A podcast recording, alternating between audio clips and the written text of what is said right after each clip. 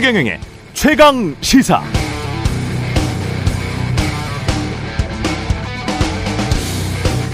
책임지는 대통령이 되겠습니다. 진영과 정파를 가리지 않고 실력 있는 전문가를 발탁해 권한을 과감하게 위임하되 그 결과에 대해서는 분명히 책임지는 대통령이 되겠습니다.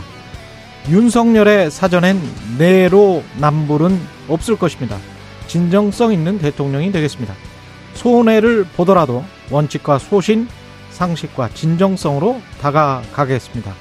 국민의 마음을 읽지 못하면 저에 대한 지지와 성원이 언제든지 비판과 분노로 바뀔 수 있다는 겸손한 자세로 임하겠습니다.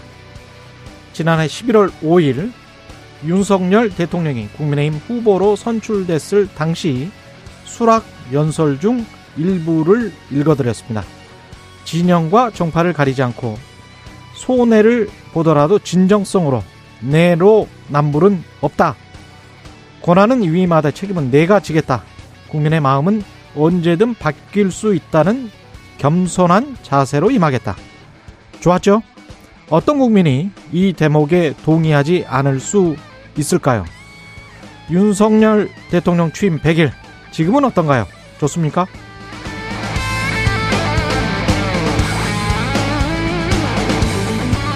네, 안녕하십니까. 8월 17일 세상에 이익이 되는 방송 최경령의 최강시사 출발합니다. 저는 KBS 최경령 기자고요. 최경령의 최강시사 유튜브에 검색하시면 실시간 방송 보실 수 있습니다.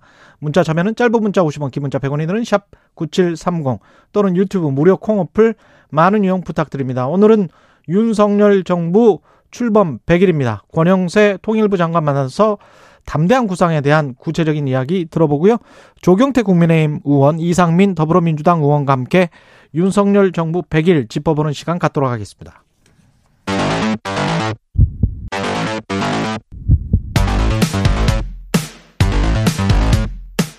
오늘 아침 가장 뜨거운 뉴스 뉴스 언박싱 네, 뉴스 언박싱 시작합니다. 민동기 기자, 김민아 시사평론가 나와 있습니다. 안녕하십니까? 안녕하십니까. 취임 100일 기자회견을 오늘 갖습니다. 10시부터 진행하고요. 일단 윤 대통령이 모두 발언을 통해서 그간의 소회, 향후 국정 운영 구상을 먼저 밝히고 기자들과 질의응답하는 방식으로 진행이 됩니다. 특히 윤 대통령이 프롬프터 없이 약 15분 정도 모두 발언을 할 것으로 예상이 되고 있는데요. 근데 지금 모두 발언까지 포함해서 40분 정도로 예정이 되어 있거든요. 예. 실제 질의응답에 할애할 수 있는 시간이 좀 짧은 것 아니냐 이런 지적도 나오고 있습니다. 근데 이게 사전에 무슨 뭐 질문자를 뭐 선정하거나 또 뭐 이 질문 내용을 뭐 이렇게 필터링하는 게 아니기 때문에 음. 민감한 현안에 대한 질문이나 이런 것들도 많이 나오기를 이제 기대를 하는데 그런 것들에 대해서 대통령이 어 제대로 된 이제 답변을 해줬으면 하고요. 아무래도 이제 출근길 약식 회견에서는 말수를 많이 줄였었거든요 그 동안에. 그래서 뭐 어, 명확한 답변을 안 한 부분들이 많은데 일단 국민들의 궁금증 풀어줄 수 있는 그런 답변들이 많이 나오길 기대하고 그리고 기자 회견에 해당하는 이제 이 대통령의 메시지는 지금까지와는 확실히 다르다. 이게 앞서 오프닝에서 이제 말씀해 주신 것처럼 예. 애초에 국민들이 윤석열 대통령에게 걸었던 기대가 있는 거 아니겠습니까? 그 기대를 잘 살릴 수 있도록 그래서 어 이 갈등 유발적이고 그 다음에 뭐 전 정부 보다 낫지 않느냐라는 식의 이러한 어떤 방식의 어떤 국정 운영이 아니라 어 정말 이제 국민 통합을 할 수 있고 민생과 경제를 챙기기 위해서는 얼마든지 어 상대편의 주장이라도 수용할 수 있고 또 얼마든지 정치적으로 양보할 수 있다라는 걸 보여주는 그런 메시지였으면 하는 그런 기대를 해봅니다. 그렇죠. 최소한 국정이 안정되려면 60% 정도는 동의할 수 있는 방향으로 가야 되겠죠. 그렇죠. 예. 국정 지지율이 그 정도 나오는 방향으로 운영이 됐으면 좋겠습니다. 압수수색을 했습니다. 박지원 전 국가정보원장 서훈 그리고 서욱 국방부 장관 자택까지 압수수색했네요. 서해 피살 공무원 월북 조작 사건과 관련해서 검찰이 압수수색을 실시를 했는데요. 이 네 사람 외에도 청와대 국가안보실, 국정원, 국방부, 해양경찰 등 당시 사건 관계자들의 주거지와 사무실도 압수수색 대상에 포함이 됐습니다. 박지원 전 원장은 서해 공무원 피살 사건 당시에 내부 첩보 보고서 등을 무단 삭제한 혐의 등으로 지난달 국정원으로부터 고발이 됐고요. 서훈 전 실장도 당시 국방부 등에 어, 그 당시 이제 공무원을 자진 월북한 것으로 조작하도록 지시를 내렸다는 의혹으로 지난달 그 유족으로부터 고발을 당했습니다. 박지원 전 원장이 어제 입장을 내놓았는데 아, 자신의 국정원에 어떤 비밀 문건을 가지고 나왔는가를 보고 압수수색을 하지 않는가 이렇게 생각을 했는데 정작 휴대전화, 수첩, 일정 등이 적혀 있는 다섯 건을 가져갔다 이렇게 얘기를 했습니다. 아, 그리고 지난 15일에는요. 검찰이 서호 전 통일부 차관을 소환 조사를 했거든요. 직속 상관이 김현철 당시 전 통일부 장관인데 앞으로 뭐 정의원 전 청와대 국가안보실장이라거나 서훈 전 실장 등의 소환도 임박한 것으로 예상이 되고 있습니다. 지금 말씀하셨듯이 이제 어 전반적으로 이게 압수수색 영장이 어쨌든 법원이 발부를 하도록 해서 나온 거지 않습니까? 검찰이 신청한 거에 대해서. 근데 자택이라든지 뭐 휴대전화 등에 대해서는 어느 정도 어느 정도는 이제 혐의가 소명이 됐다라고 봐야 이제 이 영장이 나올 것인데 어, 그런 정도까지는 어쨌든 소명이 된 거 아니냐라고 지금 언론은 분석을 하고 있는 것 같아요. 그래서 이게 소명이 됐다라는 거는 자연스럽게 이제 윗선 수사로 이어질 수 있다. 그게 이제 노영민 당시 대통령 비서실장이라든가 이런 부분들인데 또 유족들의 경우에는 문재인 전 대통령까지도 이제 고발하겠다 이렇게까지 얘기를 하고 있어요. 그래서 이게 정치적으로 굉장히 이제 어 난감할 수 있는 그런 수사가 될 수가 있습니다. 그런데 수사의 방점을 어디 찍느냐가 그러면 중요한 거 아니겠습니까? 음. 이게 예를 들면 지금 여러 여의도 평론가들이 얘기하는 것처럼 이 수사를 통해서 전 정권 망신 주고 정치적으로 어떤 이 좋은 어떤 환경을 구축하려고 하는 거다. 그런 방향으로 가면 이거는 문제가 또 될 수밖에 없고요. 그게 아니고 유족들이 원하는 대로 이 사건의 진실이 무엇이냐에 방점을 찍고 그것 을 밝히기 위해서 그리고 그것이 밝혀졌을 때 누군가 책임져야 되는 사안이 있다고 하면은 거기에 맞는 죄를 묻기 위해서 진행되는 수사이다라는 거를 국민들이 납득하면 이게 뭐 그런 어 잡음이 있겠습니까?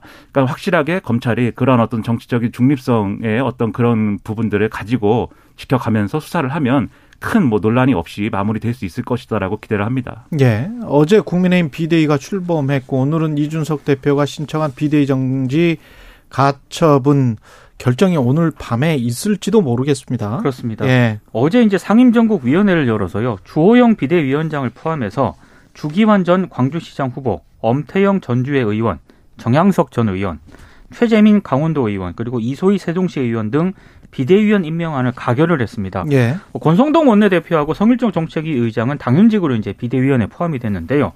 오늘 언론 보도를 쭉 종합을 해보니까 한 세 가지 정도 비판을 하더라고요. 음. 주기환 위원 같은 경우에는 윤석열 대통령이 광주지검에 근무할 당시에 검찰 수사관으로 일한 인연이 있거든요. 그렇더라고요. 근데 특히 아들이 대통령 부속실 6급 행정요원으로 근무한다는 사실이 알려져서 이미 알려진 사실입니다. 이건. 그렇습니다. 예. 그 사적 채용 논란이 제기가 됐는데 적절하냐 이런 비판이 하나 있고 또 하나는 권성동 원내대표가 뭐 당연직으로 일단 비대위원회 포함이 되긴 했습니다만 비상 상황 제공자가 비대위원으로 참여하는 것이 적절한가 이 부분이 또 이제 논란이 되고 있습니다. 이준석 전 대표 같은 경우에는 이걸 또 강하게 비판을 하기도 했고요. 그리고 이거는 뭐 비대위원회 포함된 문제는 아니긴 합니다만 당직 인선에 박덕흠 의원이 사무총장으로 기용이 될 것이다라는 전망이 나오고 있거든요. 예. 근데 이제 박 의원 같은 경우에는 가족 관련 기업들이 이 가족 관련 기업들이 피감 기관들에게 특혜 수주를 받았다는 의혹이 제기가 됐고 탈당을 했다가 지난해 12월에 복당을 했거든요. 그렇습니다. 에, 그런데 이렇게 당 사무총장에 기용이 되는 게 적절하냐? 이렇게 한 세 가지 정도로 좀 비판을 하고 있습니다. 음. 그러니까 이런 인선이면은 주호영 비대위원장이 비대위 성격에 대해서 혁신형 관리 비대위라고 그랬거든요. 네. 근데 일단 혁신형은 좀 기대할 게 없는 거 아니냐. 국민들 그렇게 생각할 수가 있습니다.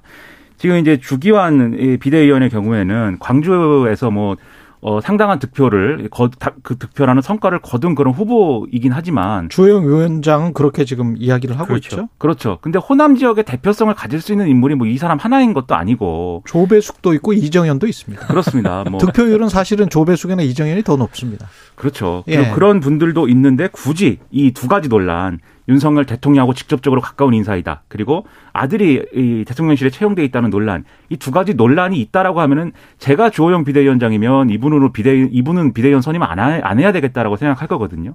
그런데 그럼에도 불구하고 선임했다는 거는 결과적으로 그게 드러내는 바가 뭐겠습니까? 이게 윤심 메신저 아니냐 언론이 이렇게 평가를 하는 거거든요. 물론 예. 주호영 비대위원장은 이 비대위원 중에 한 명이 뭐 그렇다고 해서 얼마나 영향을 미치겠느냐라고 얘기하겠지만 권성동 또 원내대표가 있으니까요. 그렇죠. 그런데 이, 이 비대위원 중에 지금 말씀하신 것처럼 권성동 원내대표도 있고 또 비대위원이 10명, 100명이든 한 사람이 정말 대통령의 어떤 그런 의중을 잘 음. 대변할 수 있고 어떤 메신저 역할을 하고 있다라고 하면은 그 한 사람이 사실 비대위 전체를 좌우할 수도 있는 상황이 있을 수가 있거든요. 그런 우려가 있는 건데 음. 어쨌든 이런 상황이 된 거에 대해서는 어 국민들은 이제 좋게 보지 않을 거다라는 생각이 들고 권성동 원내대표의 경우는 당연직이기 때문에 원내대표직하고 연동이 돼 있는 거예요. 음. 그래서 이제 이 원내대표를 그만둬야 되는 건데 만약에 비대위에 합류하지 않으려면. 예. 근데 의원총회에서 절대 다수가 또 재심을 했습니다. 그러니까 이거는 뭐 다른 방법이 없는 거죠. 권성동 원내대표도 역할을 해야 되는 거니까 전반적으로 볼 때 국민의 기대에는 미치지 못하는 인적 구성이 됐다는 비판 피할 수가 없습니다. 뭐 주요 주호영 위원장은 비대위 중요 결정 사항을 나중에 보면 얼마나 중립적이고 공정한지 알게 될 것이다.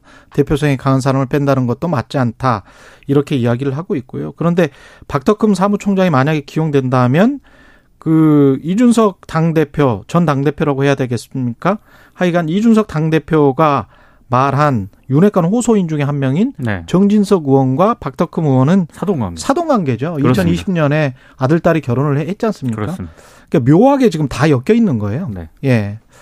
민주당은 당헌 80조를 개정을 수순을 밟아 지금 의결을 해버린 거 아니에요? 전당대회 준비위원회에서 이제 이렇게 한 거고요. 예. 현재는 기소가 되면 당직자 직무가 정지가 되는데 음. 1심에서 금고 이상의 유죄 판결을 받은 경우에 처분하도록 개정하기로 했습니다. 이렇게. 1심 법원 판결까지는 받아야 된다. 그렇습니다. 그리고 지금 정치 탄압 등의 부당한 이유가 있다고 인정이 되면 최고위의 의결을 거쳐서 징계 처분을 취소 정지할 수 있도록 또 이렇게 방침을 정했는데 예. 이건 판단 주체를 지금은 중앙당 윤리심판원이 하도록 되어 있거든요. 음. 그러니까 최고위원회로 하겠다라고 이제 또 바꾼 거고요.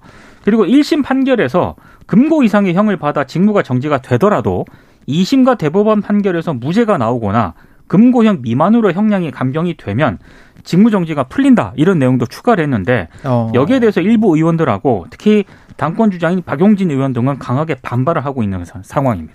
그러니까 이게 전준위를 당원 개정안이 전준위를 통과했다고 해서 바로 이제 효력을 가지는 건 아니고 그렇습니다. 당무위에서 처리해야 되고 오늘은 비대위에서 일단 논의를 하고요. 네. 예. 그다음 당무위에서 처리가 돼야 되고 중앙위 의결이 진행이 돼야 되고 그다음에 전당대회까지 진행이 돼야 이제 이게 효력을 가지게 되는데 그런데 일단 어제 이 전준위 결정 때문에 당내 논란이 일단 촉발이 된 그런 상황이긴 해요. 그리고 언론에서는 이게 이재명 의원이 대표가 될 경우에 이제 방탄 역할을 하는 그런 조항이다 뭐 이렇게 평가를 하고 있는 그런 상황인데 이게 국민의힘의 조항하고 좀 맞춰서 생각을 해보면 제가 볼 때는 이 최고위에서 이 어떤 부당한 어떤 기소이다라고 판단할 때 징계 처분 취소 정지할 수 있도록 한 것 자체는 요 최고위에서 하도록 한 거는 제가 볼 때는 뭐 인정할 수 있는 부분입니다. 왜냐하면 국민의힘도 당 대표가 그런 경우에는 그렇죠. 징계 취소 처분할 수 있기 때문에 예. 그런데 기준을 기준을 지금 기소가 될 경우에 직무 정지가 되게 한 것을 이렇게 판결을 받은 경우로 한 것은 여러 논란을 가질 수밖에 없는 사안이거든요.